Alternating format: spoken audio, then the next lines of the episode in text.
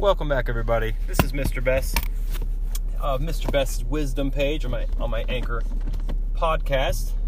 Kind of, still kind of surreal that I'm even having a podcast, but I really like to do it, not just to vent to other people or to really complain at all, but I like to get my thoughts out there because I like, you know, if I would have known about this years ago, I would have had my thoughts on record before. I could go back to them, we could learn from them, we could do a lot of different stuff but I'm coming to you from my car, which is usually where I'll do my both, mostly all my podcasts. If you check your time right now, if you're watching this right now or whenever you do watch this, it is a little after 9 o'clock on a Sunday. Which you think at 9 o'clock on a Sunday, any other person with a full time career, they're either winding down for the for the day, ending up their weekend.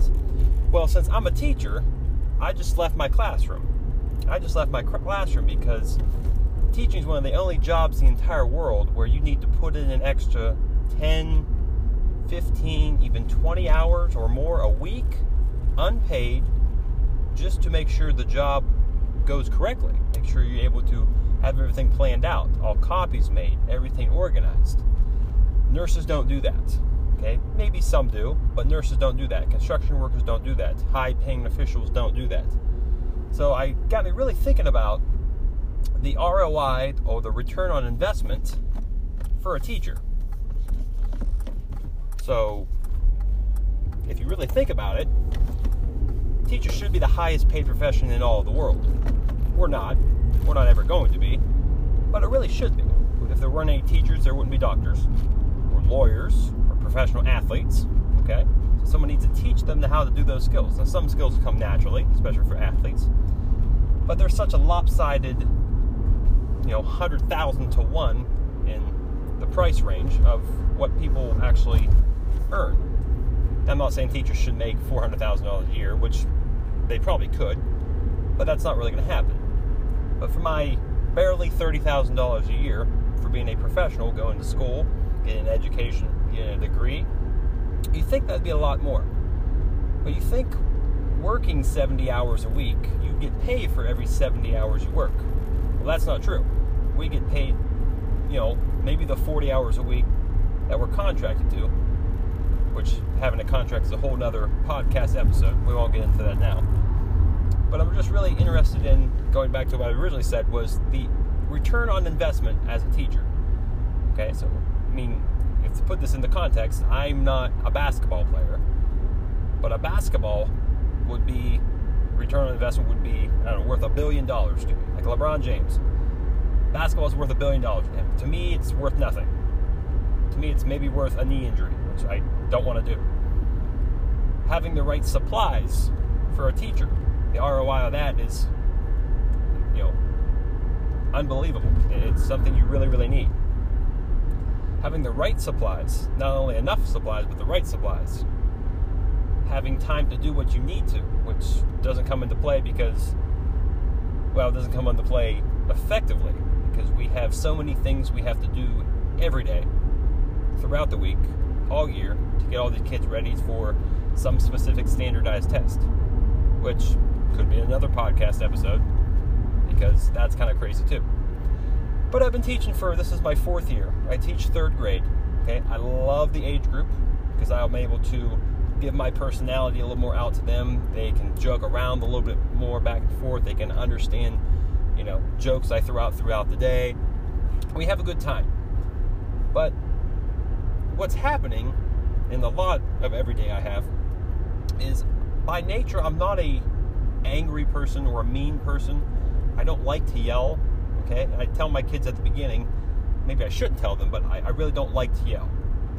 I, would rather talk to you about what's happening, if you're having a bad day, if you're doing something wrong. I'd rather talk to you and help figure out a solution. Well, that doesn't really seem to be working because the disrespect in my room is at an all time high, not just towards me, towards the other classmates, and it's rubbing off on the other teachers. And then that gets the other teachers in my school not directly they don't come to me and say they're super mad at me, but you can tell by their actions and their non-actions towards me. Like I'm not included in anything that even my other third grade teachers are get are included in.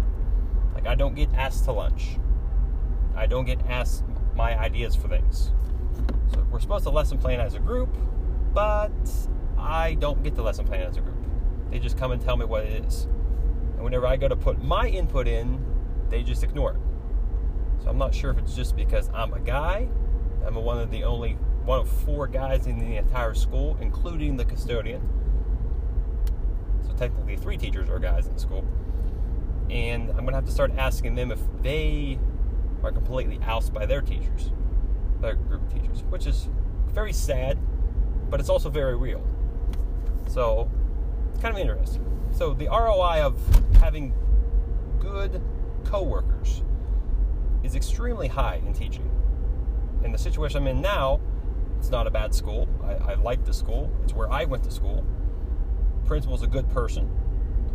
But going to her with some of these, um, I don't want to say, and they kind of are problems, just uh, you know, unnecessary things that shouldn't be happening. Not sure what she would say. So I think the best thing is to maybe talk to some of the teachers, figure out why I can't have an input, why aren't they aren't talking to me about anything, and then try to figure out what my return on investment actually of teaching is. Because I, I love it, I really do like it. I actually have a side business my wife and I kind of not really started but got into about two months ago. And it's a, it's a really great idea. It's all about health and fitness because um, even before I was a teacher, I worked at a fitness gym. I was a personal trainer. I love doing that. Just in the area I was, really was no way to monetize it because we were in such a small area. Um, and we didn't really have. We had some bigger markets around us that we couldn't really do anything with to monetize because they took all the clients. But um, side hustle starting to starting to understand the side hustle more, and it might have more potential than actual teaching does, especially in the money ways, which you know, people say you shouldn't care about the money or the money's not going to change you. Well, I don't see people that make hundred thousand dollars or a hundred million dollars say they don't care about the money because I would like to try. Like, give me give me one year, well, give me a million dollars, and I would do a lot with it. So, but anyways, the ROI. So think about next next time you go into your job or whatever you do what's your return on investment? The harder you work, are you getting more out of it? Which I'm starting to not get more out of it, which is a very odd situation. Because, like I said, this podcast right now is happening around 9.15, 9.30 at night on a Sunday. And I'm a teacher. And I'm taking time away from my family and my friends to come in and put my extra two hours uh, at school for about two hours and not paid, not really noticed by anyone else. Just curious. So I would love for you to listen. I would love for you to, you know, comment back. I'm not sure if you can comment back on the Anchor app, but um, if you can, that'd be awesome. I'll continue to make content. I want to always make it about school. I'll make it about my family as well. But uh, thank you for listening. This is Mr. Best Wisdom. Have a fantastic day.